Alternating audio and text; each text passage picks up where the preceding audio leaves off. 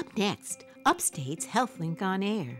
On this week's program, a Zika virus update. If a woman um, of childbearing age gets Zika um, and the symptoms come and go, um, then there should be no effect in the future um, on any pregnancy. Plus, an integrative approach to diabetes and wellness. We have glucose sensors now. We can see a twenty-four seven printout of all their sugars, all their glucose levels for the whole week. And dealing with that all too common problem, ear infections in kids. Feeling a sense of clogging or pressure in the ear is very common. Once the bacteria has kind of started to have its way in the ear, it tends to become painful. Of course, just like any infection, you can start to have fever. We'll get our checkup from the neck up and a piece from our Healing Muse, and that's all coming up right after the news.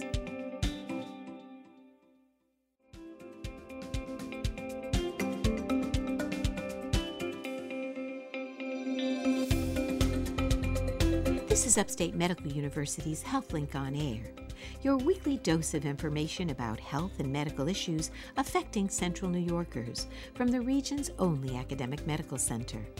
I'm your host, Linda Cohen. On this week's show, we'll examine an integrative medicine approach to the diabetes epidemic, plus common ear infections and what else it can mean to the developing child. But first, Zika is spreading, and it's now in the U S What's being done to stop it?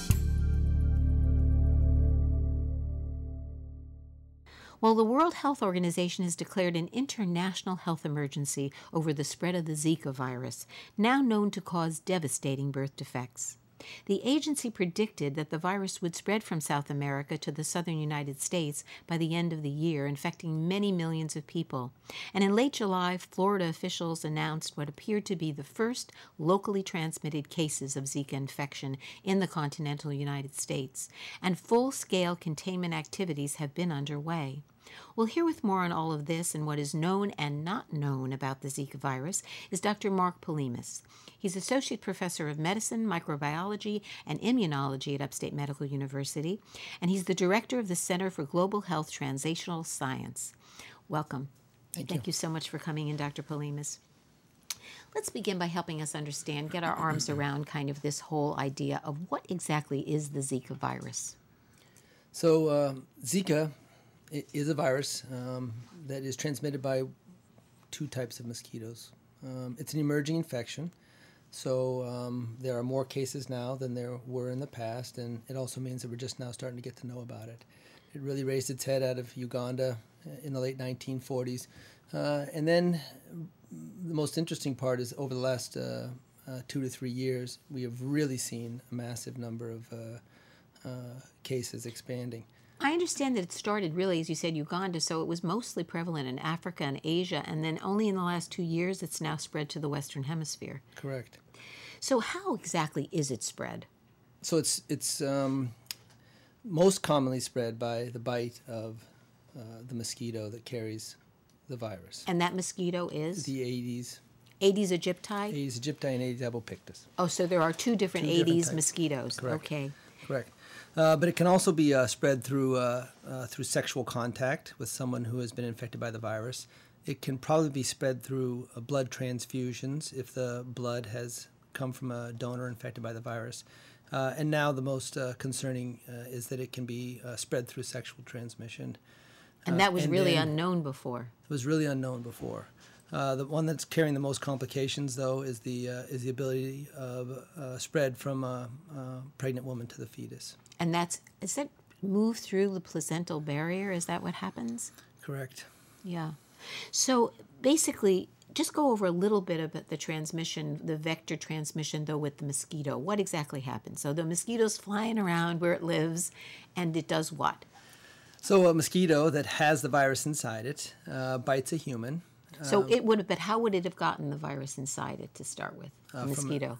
From, from likely from another human. Okay, so it would have bitten someone with the with the disease, has it inside it, and then goes on to goes on to bite the next human. Um, somewhere um, three to four days later, uh, the, the patient uh, has virus in its blood and becomes symptomatic, uh, and then uh, another mosquito uh, bites that infected person and takes it on uh, to the next one. So basically, what does this disease look like in most people? Let's put aside what we know about all of the potentially devastating birth defects. What, I mean, if it were, if that were not part of the picture, what would the disease look like in most so for the vast healthy majority, adults? So for the vast majority of people um, who are infected with Zika, they either have no symptoms or they have very mild symptoms. And the symptoms are? The symptoms uh, include um, um, fever, rash, Uh, muscle aches, joint aches, uh, red eyes. Kind uh, of a flu-like headache, syndrome. Some flu-like symptoms is what it's often described as. But there are people who don't know they have it. There are, most of the people are asymptomatic completely. Correct. So it's kind of one of these very arcane or kind of under-the-radar kind of problems in a sense. Correct. I think uh, I think the projections are that there are many, many more infections out there than we know about from the symptomatic people that present uh, and are evaluated by the disease. How is it determined that you have Zika? Um, there, there's testing that can be done. It's a P C R. Uh, that tests P C R for, meaning uh, polymerase chain reaction. It's a test. Uh, it's a, a blood test. A blood. Sorry, it's a blood test. Yes, that. Uh, Um, that, that can test for the virus in the blood. But that's you, the only way to know well, that you, you... you. There are antibody tests that you can you can test to tell you if you if you've recently had it or had it sometime in the past as well. So basically, if you have, again, putting aside the problem with the birth defect a aspect of it, um, do we know if it causes any other long-term problems or sequelae in a otherwise healthy child or adult? So um, probably the most serious complication in an otherwise healthy person is uh, is Guillain-Barré syndrome, which is a uh, which is a um, uh, it affects the neurologic uh, portion of the body, and, and you get a, a weakness and sometimes paralysis that lasts. It, it too is usually self-limited, so it comes and goes, just like the Zika uh, disease. But there is the potential to have some long-standing complications from it. But for the vast majority of people, they either have no symptoms, and then they're, they have long-standing protection, or they have the symptoms of Zika, and they have still long-standing protection. So let's talk about that. Long-standing protection, meaning once you've had the disease, you're immune to getting it again. Correct. And is it felt that that's pretty much lifelong immunity? I think the hope is that it's like many other uh, diseases, and it's lifelong immunity. Um, however, long-standing is about all we can say right now.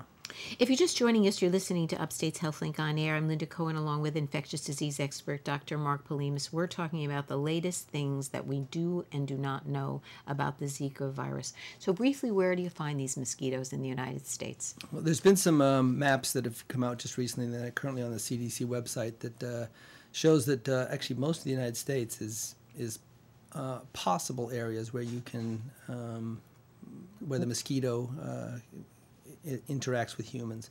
However, um, we have we have you know I independent local efforts that are that are searching for mosquitoes, and so where they are um, is not as as clear as a, a map that covers you know large portions of the United States. We do know that there are significant populations of the of the vector uh, in densely populated areas in the southern parts of the United States the, that are the Gulf set Coast, up. Yeah. Correct, the Gulf Coast, Florida, and Louisiana, and, and Texas that are those, set up for the disease.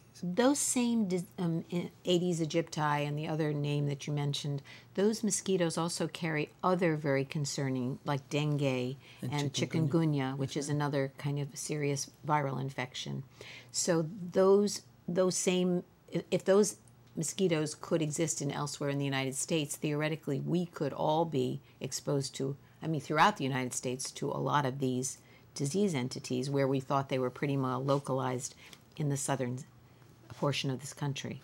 That's correct, and actually dengue is a, is a great model. So dengue, um, carried by the same mosquito, has been circulating in Florida um, uh, for three or four years now. Um, so people are getting it just by living in Florida and getting bitten by the mosquito without any travel. So it was, a, it was an easy jump to make that the, a similar virus carried by that same vector could circulate in Florida as well. So let's talk about what happens to the fetuses or what we know about these terrible birth defects. Basically, um, can it, is it most likely to occur in a... So it goes from the mother who's got been bitten to directly to the fetus that she's carrying. Um, is it most uh, virulent or most damaging during the first trimester, or can it be or do we know, for example, what effects it might have beyond that? I know the microcephaly, one would think, would happen more likely during those very first months when the brain is forming. And well, what, what, what is known? Uh, that's correct. So uh, what is known is that uh, we are learning more every day. That's what's, that's what's really known. The, uh, the, the microcephaly has been the probably the most um, uh, commonly, um, you know, most blatant uh, problem uh, anyway. Yeah, most obvious. Um, it uh, it is probably associated with uh, infection in the first trimester. Um, but what we're finding is that there are likely complications to Zika infection um, if it occurs any time in the pregnancy.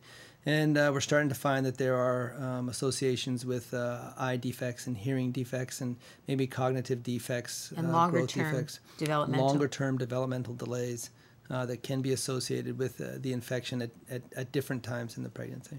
So it really, it's really very threatening to um, any pregnant mom.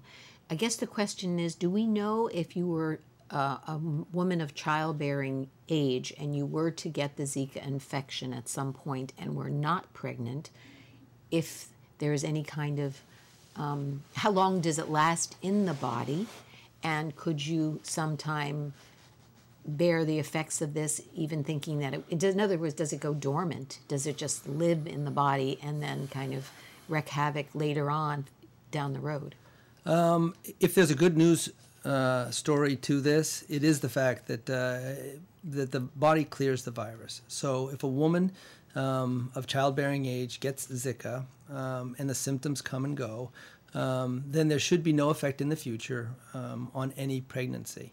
The official recommendations are that you wait at least eight weeks from the time you're symptomatic or the time you traveled to an area where you potentially could have gotten the disease, because we know that many of the people are not symptomatic, right? But eight weeks between the time that um, you're exposed or you have symptoms uh, and you become pregnant.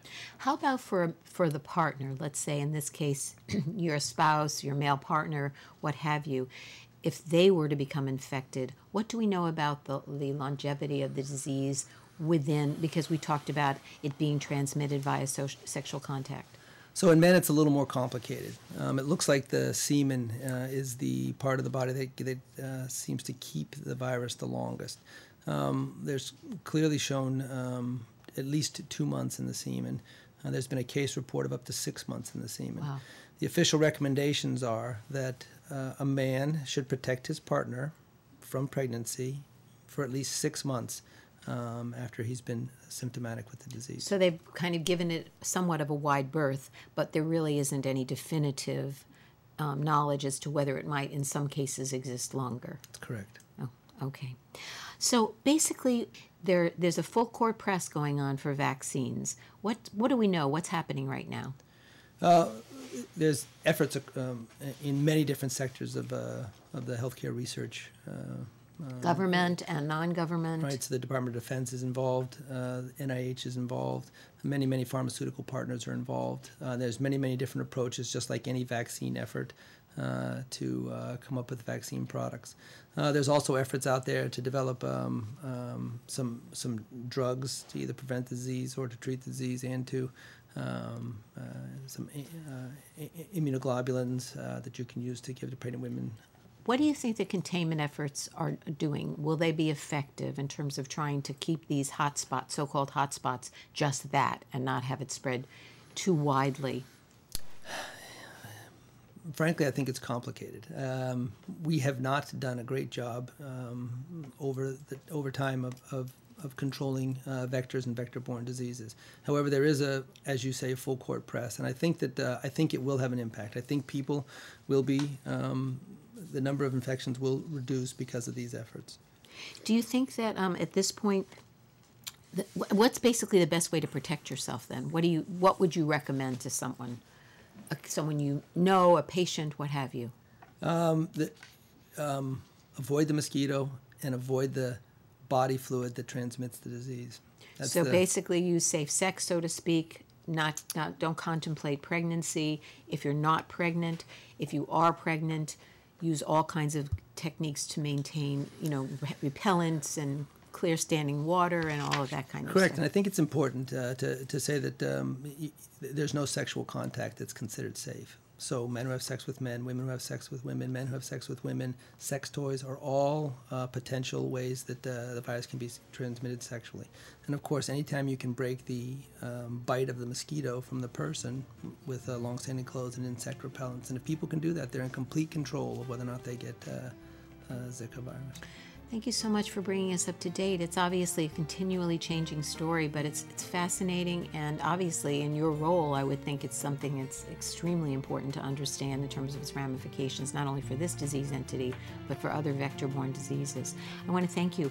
My guest has been Doctor Mark Polhemus, Associate Professor of Medicine, Microbiology, and Immunology at Upstate Medical University and the Director of the Center for Global Health and Translational Sciences. I'm Linda Cohen, and you're listening to Upstate's HealthLink on Air.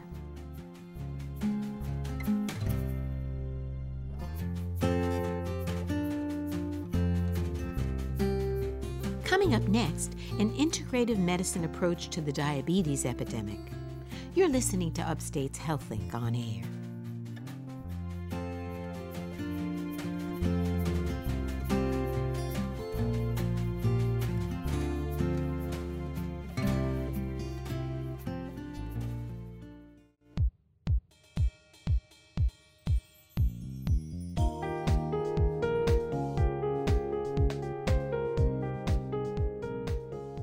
This is Upstate's HealthLink on Air. Linda Cohen along with you. While diabetes numbers have grown in this country, where almost thirty million patients now have the disease, and treatment for this debilitating disease is best when it addresses the whole patient and not just their disease. Here with more on this approach is Doctor Barbara Feuerstein. She's Associate Professor of Medicine, specializing in endocrinology, diabetes, and metabolism at Upstate's Joslin Center and the Veterans Administration Hospital here in Syracuse. Welcome, Barbara. Thank you so much for coming in. Nice to be here, Linda. So, diabetes is growing in this country, and it seems like it's almost at epidemic proportions. Help us understand why that is. People who have type two diabetes uh, are ninety percent of the population. Type one people, type one uh, diabetes is ten percent. You're talking about the people who have diabetes who have in diabetes. This country. So right. What does that mean? So of the people who have type two, eighty percent are also obese. So that is related to the obesity epidemic in America. Type one is also on the rise, but for other reasons. Type one patients are not related to obesity. Let's explain just for the, view, the listener quickly the difference. Type one, you're fully and totally insulin dependent. Exactly. And often does it, it begin in childhood? So type one is an autoimmune process, and the antibodies that develop in the person actually attack the pancreas so that it doesn't work anymore. So if a person does not take insulin, they would die. Somebody with type two, their insulin often is at a high level. Their pancreas is trying to keep up with the extra weight. They are insulin resistant. The insulin is not getting into the cells properly. So they often can take oral agents for a long time. They can change their lifestyle, and sometimes the type two diabetes can go away. But often people who have type two, after years of it, the insulin resistance is so drastic that they do need to take extra insulin. And we can see now there are all sorts of new insulins on the market that are super concentrated. Usually we use U one hundred insulin, which is one hundred units per ml. Now we're using U five hundred insulin. Wow. So that's to overcome the insulin resistance that we're seeing so much now. But the fact is, the fact that it's growing, you're suggesting for the majority of people in this country with diabetes, the majority, it's because of the type two, and a large number of those is because of the growing obesity yes. epidemic. Related to lifestyle. Even children, isn't yes. it also growing children. It's in children? An epidemic in children related to obesity increase. So treating diabetes effectively, you, I know you, you're a strong advocate, and from your experience, one has to really treat the whole patient. It I isn't agree. just a matter of treating the disease entity. So what does that mean, though, to treat the whole patient in your mind? I mean, what do, you, what do, what do we mean when we say that? So often patients come to us thinking we're going to cure them. It's in our hands that we can give them a pill and take care of it. But it's much more than just taking a pill. The, a big part of all of this is their lifestyle. And unless people make changes in their lifestyle, the pills cannot take care of the disease process. So a lot of it is really taking responsibility Ex- for your life, for your disease, and making changes that, that are necessary. Exactly. Exactly. The pills can only do so much. So I know that it's often talked about, this whole notion of an integrative approach to treating diabetes. Explain that. So integrative medicine has been around for a long time. People used to call it alternative medicine, which meant what can we do instead of traditional medicine? That's the old days, alternative medicine. Then we got complementary medicine, which was saying how can we complement conventional medicine with other modalities. So now integrative medicine is trying to do all of it, trying to say what can we do to complement and maybe things that are outside of the usual scope of conventional medicine, and trying to take all kinds of practitioners to help the person. So in other words, an integrative approach will address lifestyle, but also things like stress reduction, how you manage food, things like exercise, and even things like spirituality. Even spirituality, that's the big one. Wow. So integrative approaches will traditionally take, you know, maybe Uh, ask somebody to see an acupuncturist if they're having pain or for stress reduction, maybe to go to a yoga class to help with exercise, meditation. Um, we have all sorts of um, apps for meditation now, which I can talk about later. Mm-hmm. Um, try, you know, Chinese medicine, traditional herbs, Tai Chi, anything that will help the person that maybe in conventional medicine was not thought about before.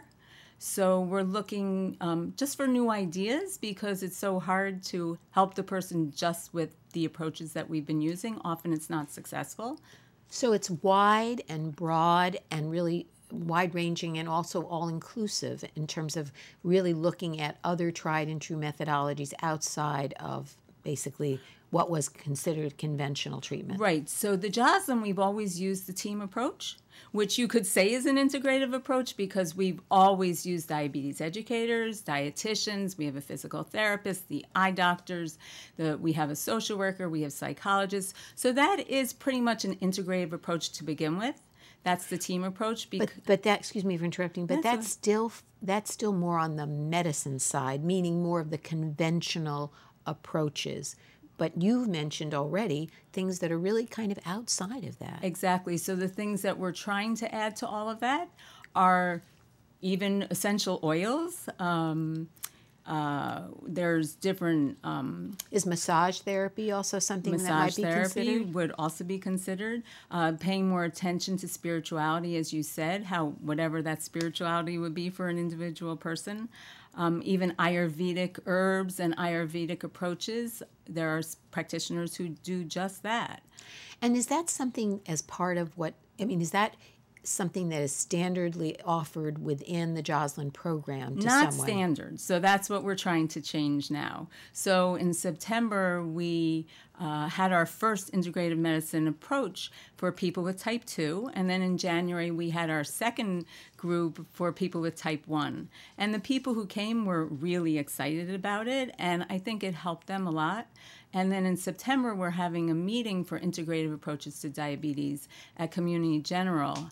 And that will be advertised, so I hope that people make it there. And the idea is that they come to get an orientation to what's offered, and then is there an ongoing interaction with them, a program that they get involved yes, in? Yes, and we also will hook them up to all the resources in our community, and there are a lot.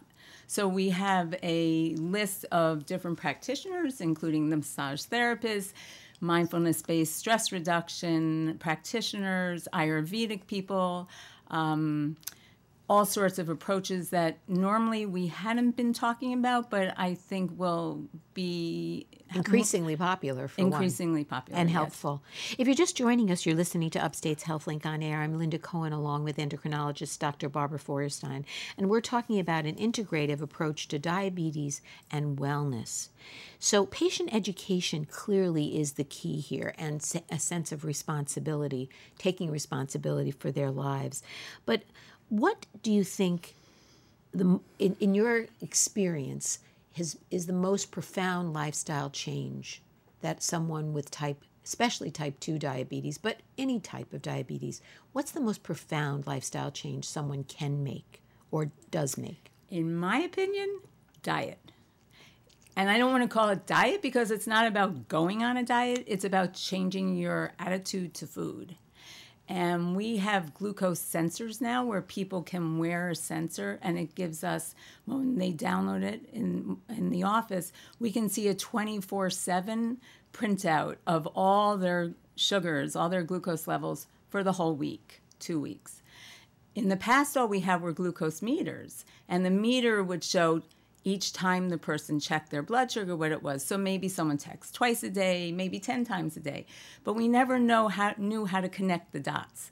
Now with the sensors that people are wearing, we see how to connect the dots, and we're seeing things we never knew were happening before. So what have you learned? So what I've learned is when I see what happens after people eat food that they think is not making their blood sugar go as high, now we see how high it's really going.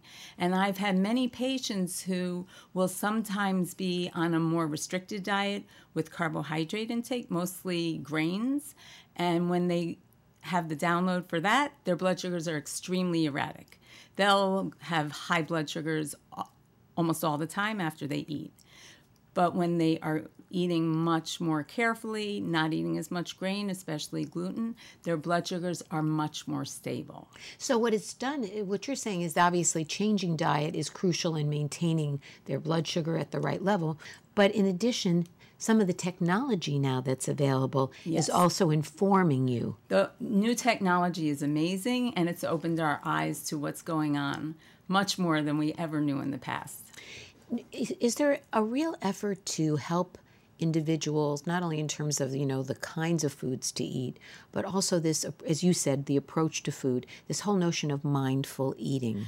Mindful eating is where it's at, because you probably remember The Biggest Loser, that whole big article that came out maybe in May, and there was an article that was written after it saying that, as we know, diets don't usually work, right? That's why we have this problem here. There's this up and down constantly. People who diet exactly. gain, lose, gain, lose. So the people with The Biggest Loser, years later, a lot of them have gained their weight back. And a lot of that is metabolic changes, which makes it really hard to keep the weight off.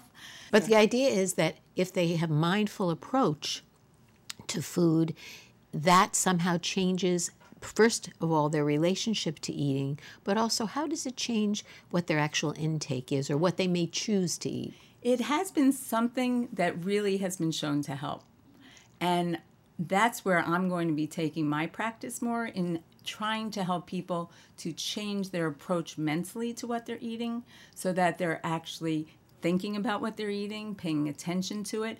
And a big thing is to only eat, not to be doing five million other things, which is so difficult. Especially in this world. And I just saw a patient last week at the V A who was so upset because she can't lose weight. She came to me trying to think of something that would help her. She feels like she's not eating too much. She feels like she's exercising and the weight won't come off. And in her mind, she was doing everything perfectly. But then I finally found one thing, because I just read this article about the mindful eating, and I said, well, where are you eating your meals? Always at her desk. Every meal is at her desk. While she's working. While she's working. So there's no consciousness. And she had the light bulb moment, and her eyes opened. She said, maybe that's it. I'm actually eating more than I think because I'm not paying attention whenever I'm eating. So just to recap, mindful eating, just for people who may not know what that yeah. means, is that you really take the time, you focus on what you're eating, you, you taste what you're eating, you slow down, and you make a conscious effort to think only about eating, as opposed to that you have to do the laundry, or you have to finish this task, or you have to, or you're you're actually doing tasks at the same time. Exactly. To detach from the screens, not watch T V, not be on Instagram or Snapchat or whatever people are doing. And and very um, kind of unconsciously putting food in your mouth, not realizing even if you're full, you don't even have a sense of your own satiety at that point. Right. Very important. In the little bit of time we have left, what's the takeaway then in terms of the bottom line, if you were to say, you know, that you would want your patients to know at this point, people with diabetes, in terms of this whole integrative approach, what would your advice be? I think number one is that nobody wants diabetes. Everybody will get rid of it. It's a disease that there's no holiday from, and it's very hard because you can't take a break. If people are not doing what they're supposed to be doing, they feel guilty about it.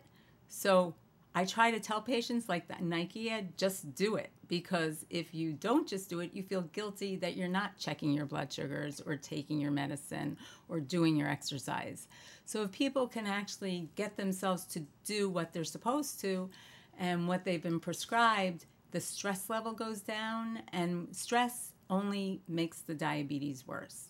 So bottom line is, you have to take responsibility, you have to follow the prescriptions, you have to do what you need to do, and you basically have a lot now, a large, much larger range of, of assistance out there with all the different integrative things available. Yes, we are here to help you at the Joslin, and we know where to refer you if we don't have the services that may help you. There's lots of people in the community that can help you. Thank you so much. My guest has been Doctor Barbara Feuerstein. She's Associate Professor of Medicine specializing in endocrinology, diabetes, and metabolism at Upstate's Joslin Center and the V A Hospital in Syracuse. I'm Linda Cohen, and you're listening to Upstate's HealthLink on Air.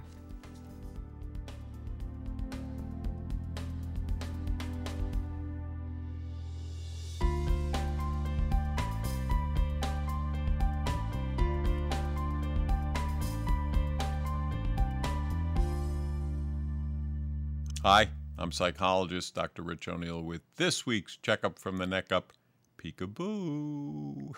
Well, folks, one of the things I really love is playing peekaboo with babies and toddlers on a bus, train, plane, with the little person a row or two in front, curiously gazing in my direction, or in mom or dad's arms in the supermarket or on an elevator or wherever. Big mistake, baby. Peekaboo. Then watching them wonder, what is this guy doing? I don't even know him.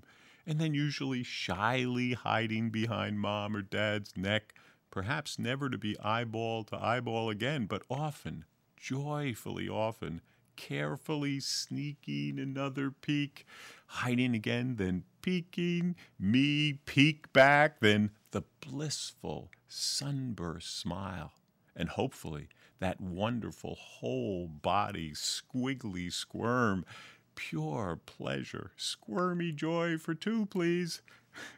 Now lately, I've been exploring something similar with fellow grown-ups, not exactly peekaboo, but same goal, funaboo. What have I discovered? No simple eyes behind fingers recipe yet, but it often involves a bit of risk, talking to someone you usually wouldn't, perhaps about something you usually don't, always positive with a dash of humor or appreciation about the real and now. Like on the phone with some company's nice phone person, I said, "You've been helpful and friendly. I like both. Tell your boss a happy customer said you deserve a raise." Or, "Great hat," to the brave one strolling by in fedorial sartorial splendor. Or to the young man I asked for directions, who, as he turned to look at me, I saw sported a waxy, wispy, pin-pointy handlebar mustache. Cool stash, man. And then playful fun right back at me. "Thanks. A raise would be great. I'll play her the tape." And "Great hat yourself, dude." And plain old thanks. All three with that wonderful, always delightful thing called a smile. Thanks for tuning in. I'm Doctor Rich O'Neill.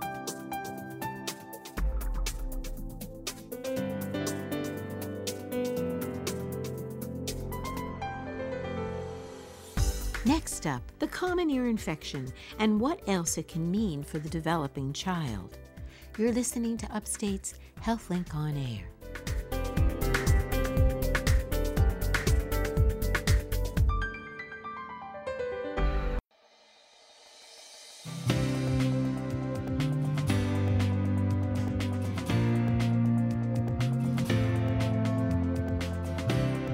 This is Upstate's HealthLink on Air. Linda Cohen here with you. Well, after the common cold, ear infections are the most frequently diagnosed childhood illness in the United States. Most kids will have at least one ear infection by the time they're three years old, but adults can suffer from these as well.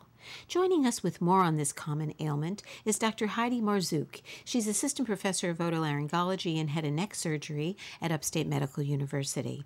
Welcome, Doctor Marzouk. Thanks so much for coming in. Thank you for having me. So while it's common, help us understand exactly what is an ear infection. Sure. An ear infection, in the acute sense, typically um, is where between your eardrum and where your ear kind of drains into your nose, there develops a collection of fluid, but not only is the fluid there, it becomes infected with likely a bacterial infection. Um, there are uh, otitis media where it's not an acute infection, where the fluid's just sitting there, but it has yet to be infected. So when we think about an ear infection in the acute sense, it's when that fluid has been invaded by a bacterial source. Is it always bacterial, or may it also be a viral source? It can be viral, but often uh, when we think about it, especially in the pediatric sense, uh, when they become painful and such, more commonly than not, they are bacterial. So who is most likely to get these, and, and why is it that? Sure. So typically when you think of an ear infection, you think of a toddler, um, in that uh, anywhere from one to three-year-old period. Uh, children at that age have eustachian tubes, which is the tube that connects the ear to the nose to equalize pressure and drain fluid. Uh, it tends to be in a more horizontal direction uh, during that age period, and so the drainage pathway is not as smooth. As children grow, that tube has a more vertical orientation, and so they're better able to equalize pressure, and so those infections become less common. So those children are the most at risk. And and that's that's very, very interesting. I've never heard it described quite that way. So the, the eustachian tube being maybe smaller and more horizontal really kind of leads them to have more fluid backup or buildup, and then Correct. Infection can kind of wreak havoc in that area. Very interesting. So how do you know you have one? I mean, how, how, what are the kinds of symptoms? You alluded to pain before. Tell mm-hmm. us more about that. Sure. So uh, feeling a sense of clogging or pressure in the ear is very common. Once the bacteria has kind of started to have its way in the ear, it tends to become painful. Uh, tender. Some kids do have some sound sensitivity. Of course, just like any infection, you can start to have fever. Um, once the infection starts to become uh, more advanced, some kids can have a little bit of imbalance if the infection is uh, in one side versus a symmetric infection. So may you see yeah. a kid tugging on their ear Absolutely. Kind of thing? Is that a common yeah. thing? And, and that's a sign they're uncomfortable. More irritable, perhaps. Sure. Yeah. And and do you see drainage very often?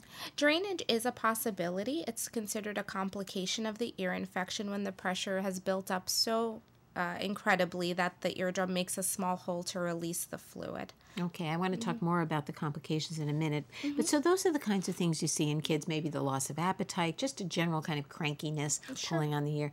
Yeah. How about in adults? I mean, is it different in adults? I mean, sure. obviously an adult can tell you that they're, mm-hmm. that they're hurting, and mm-hmm. and they can be more conscious kind of of what the symptomatology is. But it, is, are the symptoms very different? No, they're not actually. Uh, they're more rare to happen.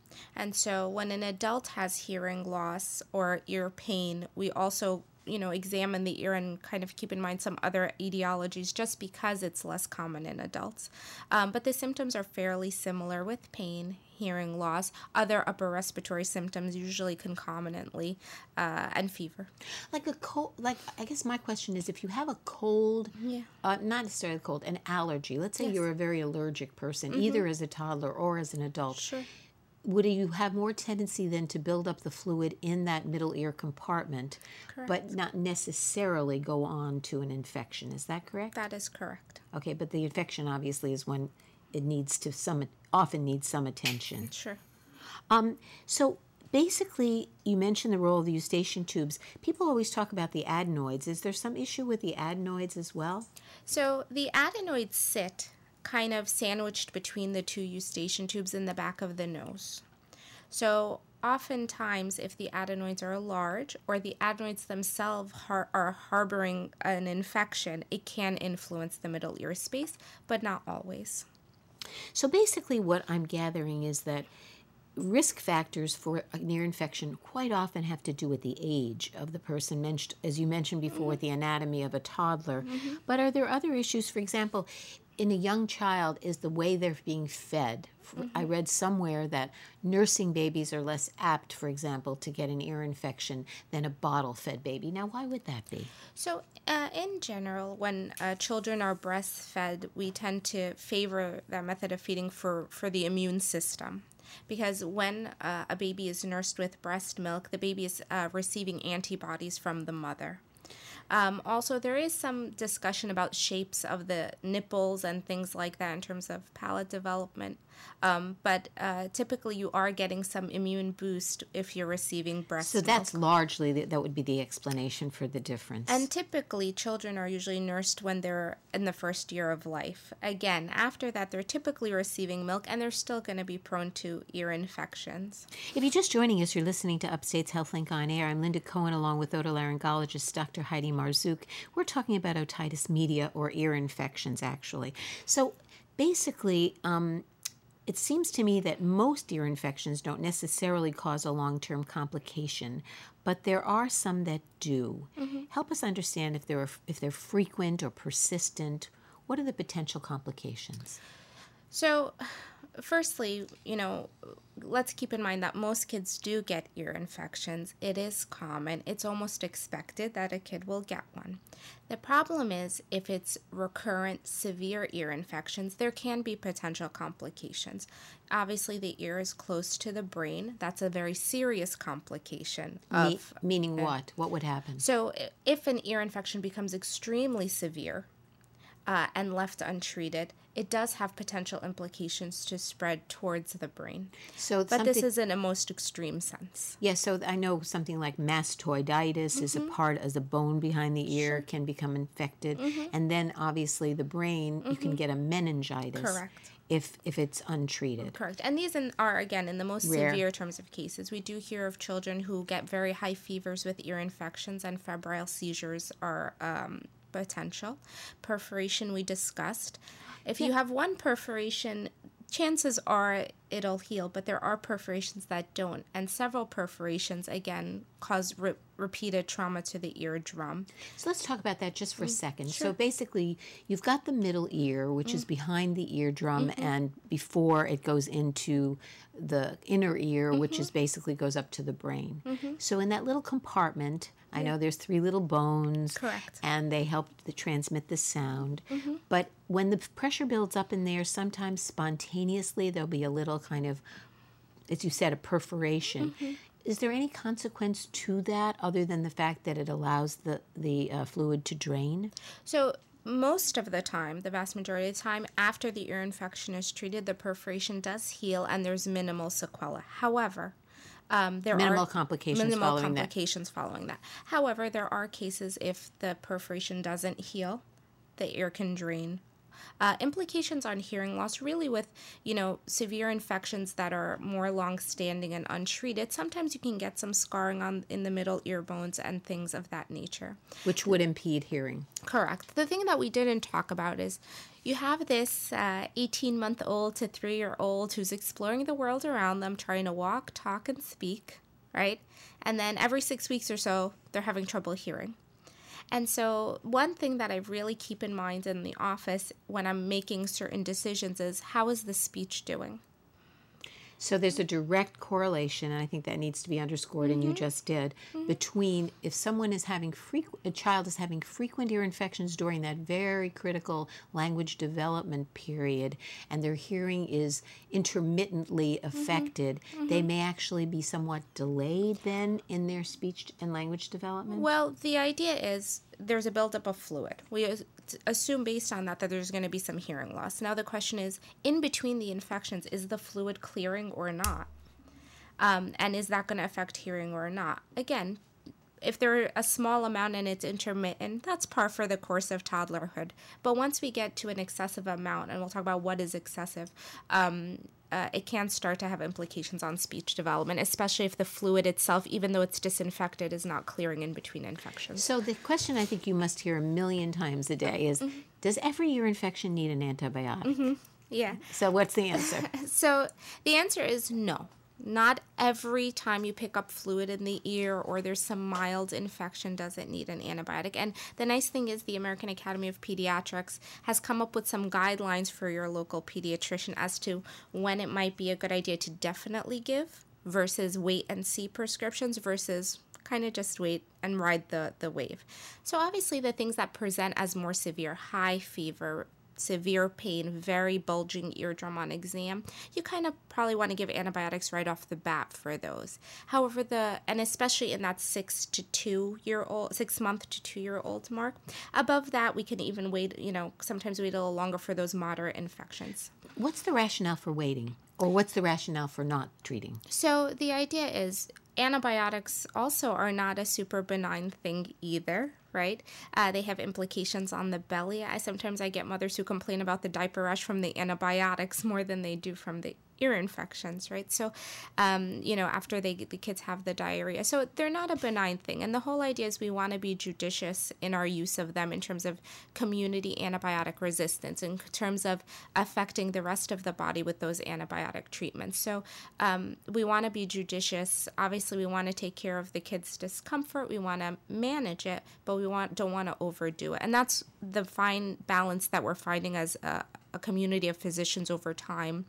I think uh, that's become much things. more, there's been a much greater consciousness sure. about not just knee-jerk reaction treating with antibiotics Correct. in children, but also in adults, for the very reason you stated, that mm-hmm. we found that there's much more resistance to the antibiotic uh, regimen that we have because the bugs keep changing, and if we keep using those antibiotics mm-hmm. indiscriminately or too too liberally, mm-hmm. that then they, they cease to be as effective. Sure. So we have to watch. And the effect so, of antibiotics on the rest of your body, too. Very little time we have left. Mm-hmm. Basically, how many ear infections is too many, and what do you do if your child has a lot? Just tell us really briefly about a myringotomy. Sure. So uh, the question, you know, when kids come in is, why are we getting a myringotomy? So typically we say... Which is what? A myringotomy. Uh, so it's a small nick in the eardrum where we suck out any fluid, and then we put in uh, a small... few millimeter tube straddling the eardrum to keep it open. And basically we say, you know, if there's six infections in a year, more than four infections in a six-month period, or fluid that's not clearing for more than three months, that makes us worry about speech development and such, those are the the general guidelines that made me lean towards considering a myringotomy and tube treatment. And basically it stays in for how long? Uh, it varies depending on what kind of tube you put in, but most of them are temporary, lasting six to eighteen months. And they fall out and the he eardrum heals and you go on from there. Most of the time, yes. Such important information. Thanks so much for coming in. My guest has been Doctor Haidy Marzouk. She's Assistant Professor of Otolaryngology, Head and Neck Surgery at Upstate Medical University. I'm Linda Cohen. You're listening to Upstate's HealthLink on Air.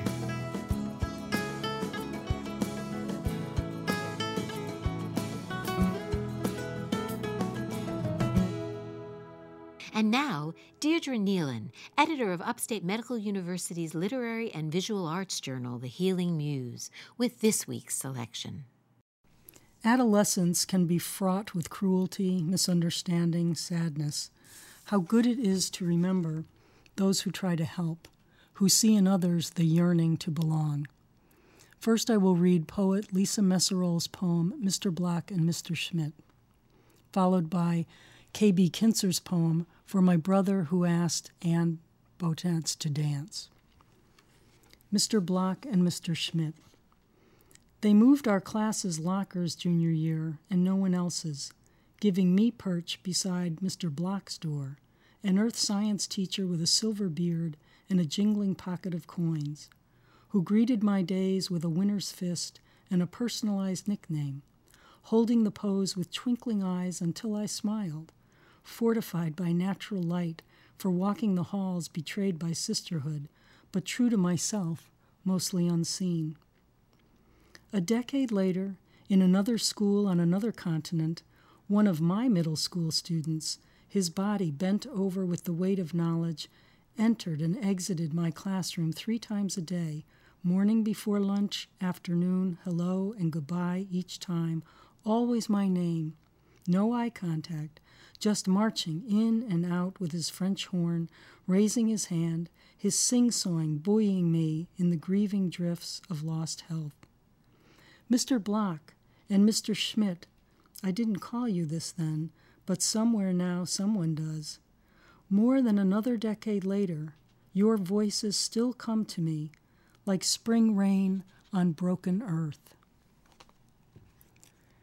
And the second poem is by K B Kinzer from Georgia, for my brother who asked Anne Brown to dance, dedicated to Lawrence Bennett, and his dates March nineteen fifty-five, February two thousand thirteen. Her cooties were legend, even in my grade, always walking alone, hair matted against a snot-crusted nose. Anne's smudged and wrinkled clothes hung on her pale frame like the sail on a skiff in the doldrums. We all feared gym class, boys facing girls in a lineup, plotting strategy, making eye contact, then the mad dash to ask someone before it was too late, before they were stuck with Anne Brown. But girls outnumbered boys, so no boy was ever stuck with Anne Brown. Now in uniform, he leaves his wife and daughter every day to face pushers, murderers, and thieves, to try to save us from ourselves. Like then, when he wore his cousin's too-tight shirt, shoes, and jeans to cross the gym's flat but shining sea.